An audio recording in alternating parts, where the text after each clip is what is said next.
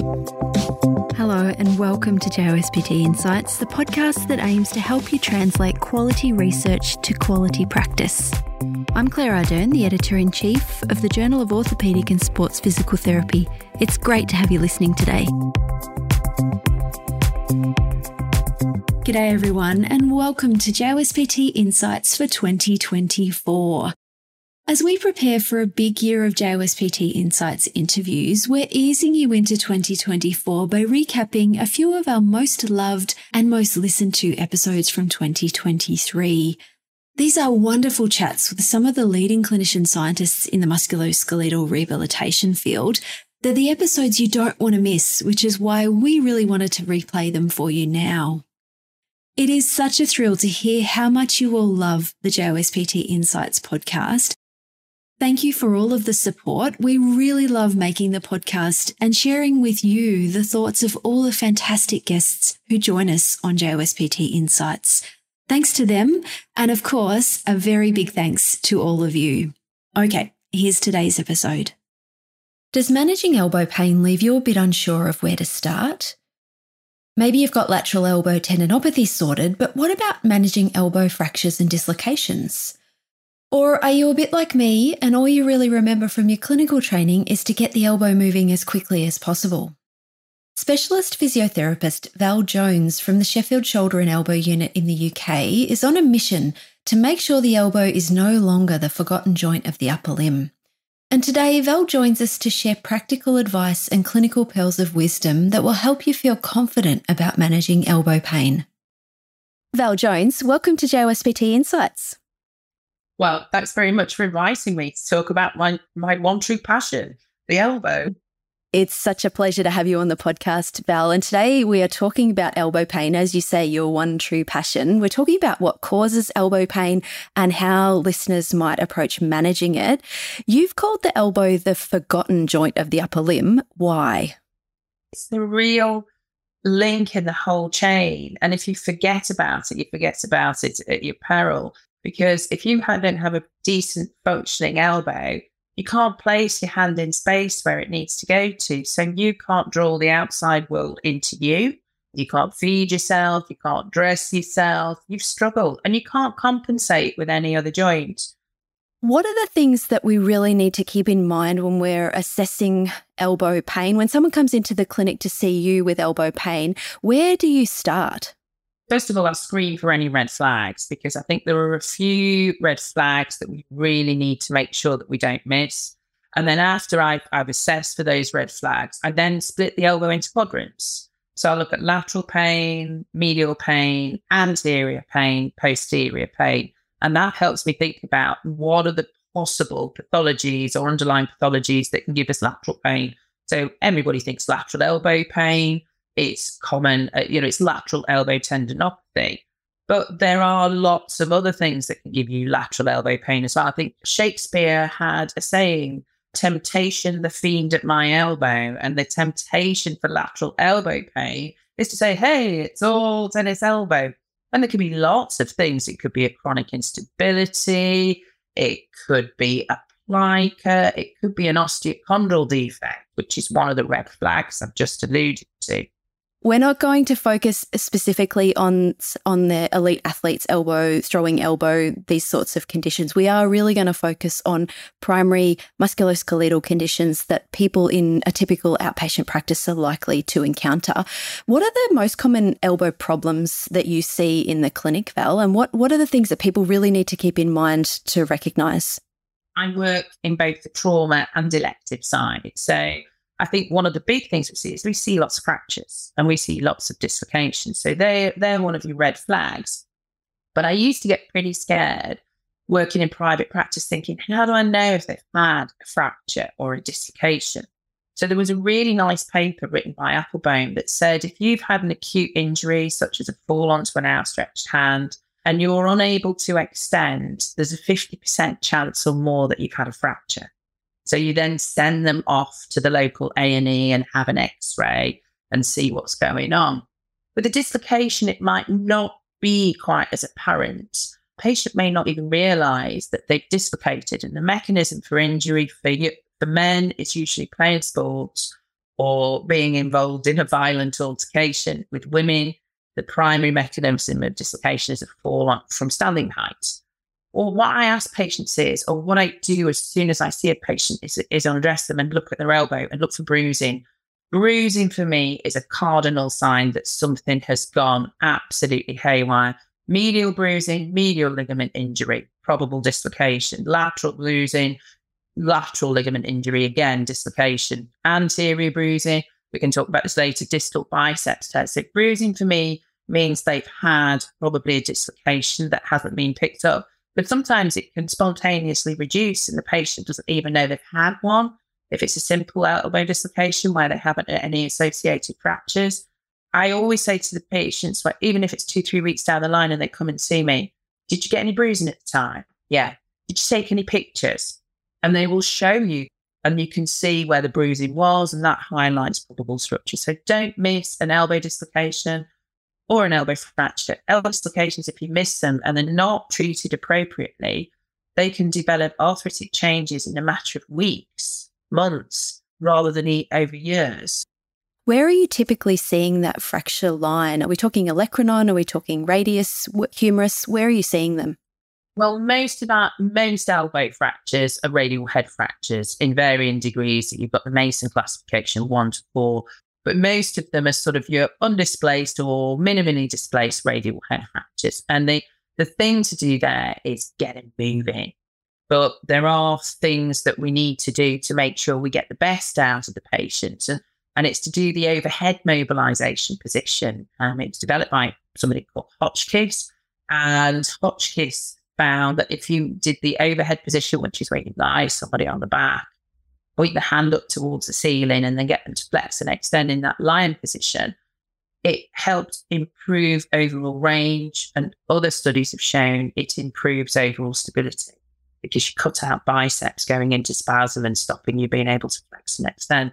Make sure you've not got a block to rotation in terms of pro and supination because that might show it's displaced and they may need the help of your surgical counterpart. Red flags. Can we run through the typical red flags and then what your action is, please, Val? Obviously, you've got your fractures and your dislocations that we've already talked about. Look for any neurovascular problems as well. So we'll do rock, paper, scissors. It's a quick neurological examination and sensory tests. And then we'll make a thumbs up sign and sort of the O sign with the thumb and the finger the thumb and the finger, you're looking for the anterior interosseous nerve. Can they make that okay sign that you're getting diving? Thumbs up, looking at posterior interosseous nerve. We'll also take pulses. Then after that, we will check if somebody's had a previous dislocation, are they still enjoined? One of the things that you can check for is looking at the alignment of the medial epicondyle, the lateral epicondyle, and the olecranon. In the normal elbow in extension, those three points should form a straight line. In 90 degrees of elbow flexion, if you put a finger on the medial epicondyle, lateral epicondyle, and an olecranon, it should look like a triangle shape. And if it's not, it might show you that they're not clinically in joint because you can redislocate again within days to a few weeks after, even in a plaster cast. So it's really important to make sure that somebody's still in joint. Other things that people can miss are things like a distal biceps rupture distal biceps rupture, people say, oh, they're not very common. Their incidence has quadrupled over the last 10 years. And they think it's because more people are going to the gym, they're working out more. Probably steroids are, are easier to get on the black market, but also they think we're better at picking them up as well. So if you have a young, so it's usually a male injury between the ages of 40 and 60, and they feel something go and then they get bruising and you can do a few physical tests for those. So, one of the tests that we tend to use is the hook test, where you actually put your shoulder at 90 degrees flexion, flex your elbow to 90 degrees, and turn the palm in to face yourself. So, if you're the patient, put your hand in front. Yeah, that's perfect. Hand in front of your face. You and get your finger as the examining finger and come from the superior aspect of the biceps tendon, and you should be able to feel it as a thick structure that you could hang a meat hook off. So that's why it's called the hook test. So your index finger, which is the palpating finger, forms forms the hook. And you look to see if it's absent, which would show you that it's really gone, or whether it's got more play in that tendon, because that can be a positive sign. If you think you've got somebody who has a disc biceps rupture, that is a red flag. They need seeing sooner rather than later. And I mean within the first couple of weeks after injury by a specialist shoulder and elbow surgeon, because the results of delayed repairs are much worse than an acute repair. Patients don't have to have it fixed at the end of the day, but if you don't have it fixed, then you will lose about 50% of your supination power and 30% of your flexion power. So that's a decision that a surgeon and a patient need to make together. And I say in practice, we probably see now about one or two every week in our fracture clinic. So don't miss it because a delayed repair, sometimes they won't even do them. And then that patient's lost that, lost that strength forever. How hasty are you to get imaging of the elbow? Well, it depends really, I suppose, what the pathology is. I mean, another thing that I really watch out for is, is youngsters that come in. Anybody who's in the second decade that comes in with diffuse or laterally situated elbow pain, we presume they have an osteochondral defect. So these are the, it tends to affect athletes. So your swimmers, your weightlifters, your throwers, your gymnasts. We always presume they have an osteochondral defect until proved otherwise. And then we would send them off, not for an x ray, because x rays only show about 50% of osteochondral defects. We'd send them off for a CT. There's been a nice paper written by Shawn Driscoll recently in the Mayo Clinic where, where CT pick them up more um, frequently than the MRIs. Now, it's really important if you do have a youngster who has an osteochondral defect in their elbow, they have to stop sport completely. It's complete rest. If you think, I'll just try and carry on, I'll just train a little bit, the chances if you're a professional sort of level athlete or high level athlete of you returning to sport are only 50%. So you need to catch them early before they develop these loose bodies and things, keep them off sport. So with somebody like that, we'd be investigating them pretty quickly. Val, let's move on to treating elbow pain. And I think one of the things I remember from physio school, and there really wasn't that much in my physio training on the elbow specifically, one of the things that sticks in my mind though is get the elbow moving early because it gets stiff. What are your top tips for managing elbow pain? Well, I think that's that's the one thing you should do because they've shown that if you immobilize an elbow for more than three me- weeks, no matter how it looks, whether it looks like a Humpty Dumpty elbow, it's been smashed into pieces, any longer than uh, three weeks of mobilization and it's it's gone. But there are, there are some other studies, newer studies going out, where it shows that if you wait sort of 72 hours, it can affect the fibrosis within the elbow. So it's sooner is better than later. So what we tend to do is certainly if it's been internally fixed or a fracture is stable, and certainly for all our dislocations, we get them moving in a safe zone. So we have a very close relationship with our surgeons where we know what our safe zone is. So, say for a, a simple elbow dislocation, our safe zone might be from 90 through to full flexion. And we gradually increase the safe zone over a period of about three to six weeks. It's also important to get them moving in that overhead position because that improves mobility, but it also improves stability. It reduces your chance of redislocation. And it compresses the joint, makes it more stable. We touched on it earlier on, but let's come back to exactly what you what you're doing there. You lie flat on your back you point your hand up to the ceiling. So you're in 90 degrees of shoulder flexion. And basically, what you do then is, is that would be your position of extension. And I give the patient then anatomical landmarks of flexion. Say, can you touch your thumb to your forehead? Can you, t- when they can do that, can you then touch your thumb to your chin? And they extend in between. So it's a constant flexion and extension movement. So hand up to the ceiling, thumb down to the chin, hand up to the ceiling, thumb down to the chin. When they can do that, I'll then use the sternum as the next kind of, of, of anatomical landmark. So the patients can assess their progress as well as we can see it as well. So they'll spend just minutes in that sort of position.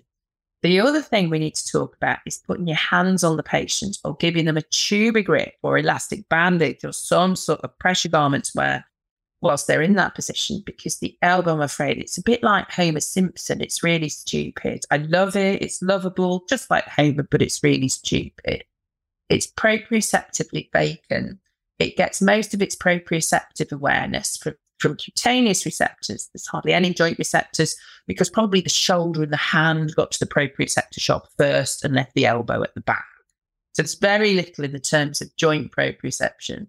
But skin, it gets most of it from there. So if you just put hands or a Tubigrip on, it lets the patient and lets the brain know where the elbow is in space and you get much better range. So all our patients get sent home with a Tubigrip or an elbow sleeve, along with a few other things as well. So that, that position is great. And you can also grip in that position. When you grip, you switch on your wrist flexors and wrist extensors, which are the medial and lateral dynamic stabilizers of the elbow. So they might make a grip, but leave the thumb free and then they just exercise to their heart's content in that position. That's great. So supine, elbow up, uh, shoulder in 90 degrees flexion, and then you're simply flexing and extending that elbow. And you can use your thumbs to touch that anatomical landmarks. The other thing you can do is in that position, you could put your, your hand on your head and you can actually practice sort of palm against your forehead and then dorsum against. So you do pro and supination. So don't forget pro and supination as well. Patient spends all of the all of the time sort of exercising in that position. Don't exercise people standing upright or lying on the back with their arms down by the side because there's EMG data to show that the biceps contracts and it just makes the problem worse. You're not going to get that extension. And if you put a weight in the hand in those positions, the biceps contracts exponentially. So unless you've got something like an olecranon fracture, a triceps rupture, or an operation where they've had to split the triceps, all of our patients are given the overhead position. Dampen down that biceps activation. Do whatever you can to calm that biceps down. Heterotopic ossification is super common in the elbow, and it's when you get bony deposits after trauma. And it's the most, the primary site for heterotopic ossification is brachialis muscle because it attaches into the blends of the capsule at the front of the elbow. And what they have found out now is that it's probably due to immobilization that you get heterotopic ossification. So therefore, there's absolutely no excuse so I'm afraid it's a myth that needs to be debunked. Get them moving, get them moving early as well. I want to come back to this idea of hands on to give the cutaneous input. I think a lot of people's minds might go to hands on manual therapy, mobilizing the joint. Let's talk a little bit about mobilizing manual therapy and where it might or might not fit into managing elbow pain. I actually use the MWM, say, in my fracture and my dislocation patients because if you think about it, the position I've just described is the position that you were taught to do your MWMs in. So they're in that overhead position anyway. And then by just doing, putting your hands on the patient, you're going to increase that, pro- that cutaneous input, that proprioceptive awareness. So I think they kind of like the MWMs. And I don't think it's because we're changing joint position or anything fancy like that. I think it's just because you're putting a large amount of cutaneous input in and so the brain I know where you are.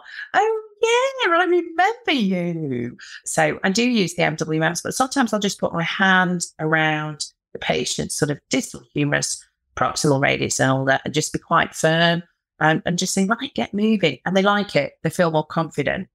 That's something else I've got to mention as well about confidence and thoughts and attitudes and beliefs. Because we always thought, you know, with shoulders, back pain, everything else. Fear avoidance beliefs were important. Got to deal with their head just as much as we got to deal with somebody's elbow. It's so important. Reassurance, it's going to hurt, but that's okay.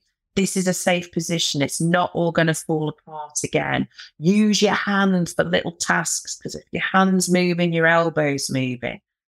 Again, really great advice, Val. And it leads us nicely into progressing beyond the range of motion and simple strength t- kinds of tasks into more functional and building that rehabilitation program on. So, how do you blend that progressing the program, building the strength, and also balancing the fear avoidance and the confidence side of things?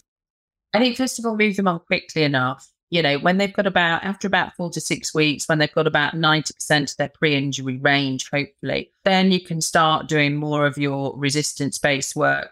But give them exercises that are contextually relevant for the patient. So if the patient's a tennis player, put a racket in the hand or put a ball if it's the other hand, or if they're a plasterer, give them a plasterer's float and start involving the kinetic chain because the brain remembers those functional patterns of movement. It doesn't remember isolated muscle activation. So you won't just see me there with patient lying on the bed. Even from day one, we'll be going into the gym. If it was a footballer, doing a throw in with a, like a soccer ball overhead is the perfect overhead. You can do bilateral movements as well. And there's some lovely work that just came out about graded motor imagery. If you add graded motor imagery into an elbow rehab um, setting, it improves your range of movement than if you just do exercise alone. So our patients get left right discrimination, two point discrimination. We play the sock game, which is where it's basically stereognosis, where you put your hand into a sock and I've got my hand in another sock. So there's an element of competition and gamesmanship. So it's fun. First one to find a wine cork, first one to find the key, first one to find the domino, you know, and it's, it, we just play games right from day one, or I'll give them balloons tell them to stop focusing on moving the elbow so much. So I give them a balloon in the hand in the overhead position and say, turn the balloon or push the balloon up towards the ceiling, bring the balloon back down to the head. They're focusing on the balloon rather than they are their actual elbow.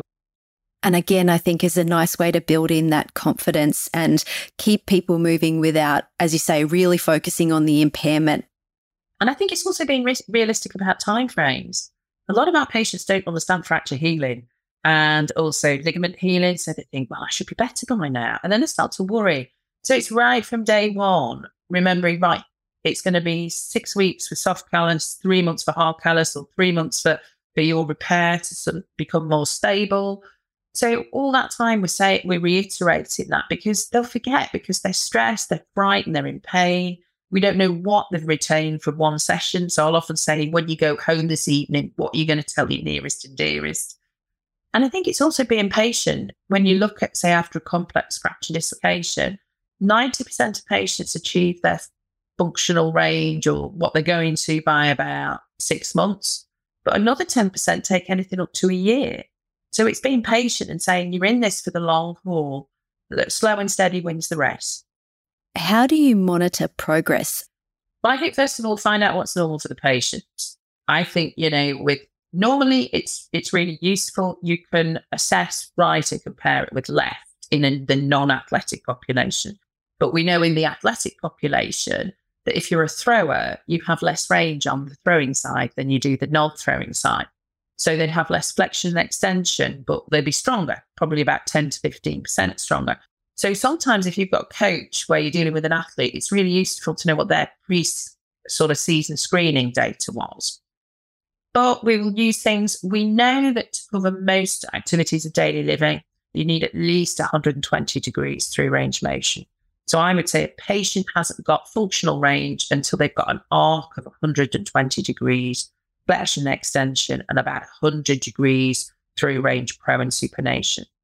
So we would measure range but we would also be looking at things like grip strength. There's lots of great stuff out there for the normative data, but for age and sex stratified grip strength. So my sort of little handheld dynamometer works a treat. So we can look at things like biceps, triceps, handheld grip. I'll also look at Margie Olds from New Zealand has done a great sort of battery test for return to sports. So I nick hers, you know, when you put a, a weighted medicine ball and you should be able to do 90% with your non-dominant that you should be able to do with your dominant because you have to do an overhead push and then an abduction at 90 degrees. And, and the Y balance test, upper limb balance test, we use all of those for our athletic population. So range, strength, and then your battery of tests before you see that they're ready to return back to sport. We'll put some resources and links in the show notes for folks to refer to. We'll also link to some previous JOSPT Insights episodes on lateral elbow pain and Uh, some throwing related topics as well. So folks can feel like they're getting a holistic view of the elbow and the upper limb. Val, it's been such a pleasure hearing from you today. Thanks for bringing the elbow back to the front of mind. and I'm with you on this, on this quest to make sure that the elbow doesn't get relegated to the forgotten joint of the upper limb. Don't forget the elbow, folks, because it always used to be called the unforgiving joint because it didn't respond very well. But I think it's just been unloved. If you love the elbow, if you give it a hug now, because you know what that does proprioceptively, it's going to respond to being hugged. So instead of hugging a tree today, go out and hug an elbow. You heard it here first, folks. Hug an elbow. Val Jones, thanks for joining me on JOSPT Insights today. My pleasure. Thank you for having me.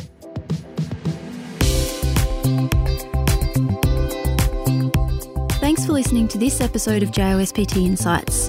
For more discussion of the issues in musculoskeletal rehabilitation that are relevant to your practice, subscribe to JOSPT Insights on Apple Podcasts, Spotify, TuneIn, Stitcher, Google, or your favourite podcast app.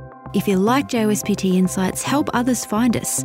Tell your friends and colleagues and rate and review us. To keep up to date with all the latest JOSPT content, be sure to follow us on Twitter, we're at JOSPT, and Facebook, we're JOSPT Official. Talk with you next time.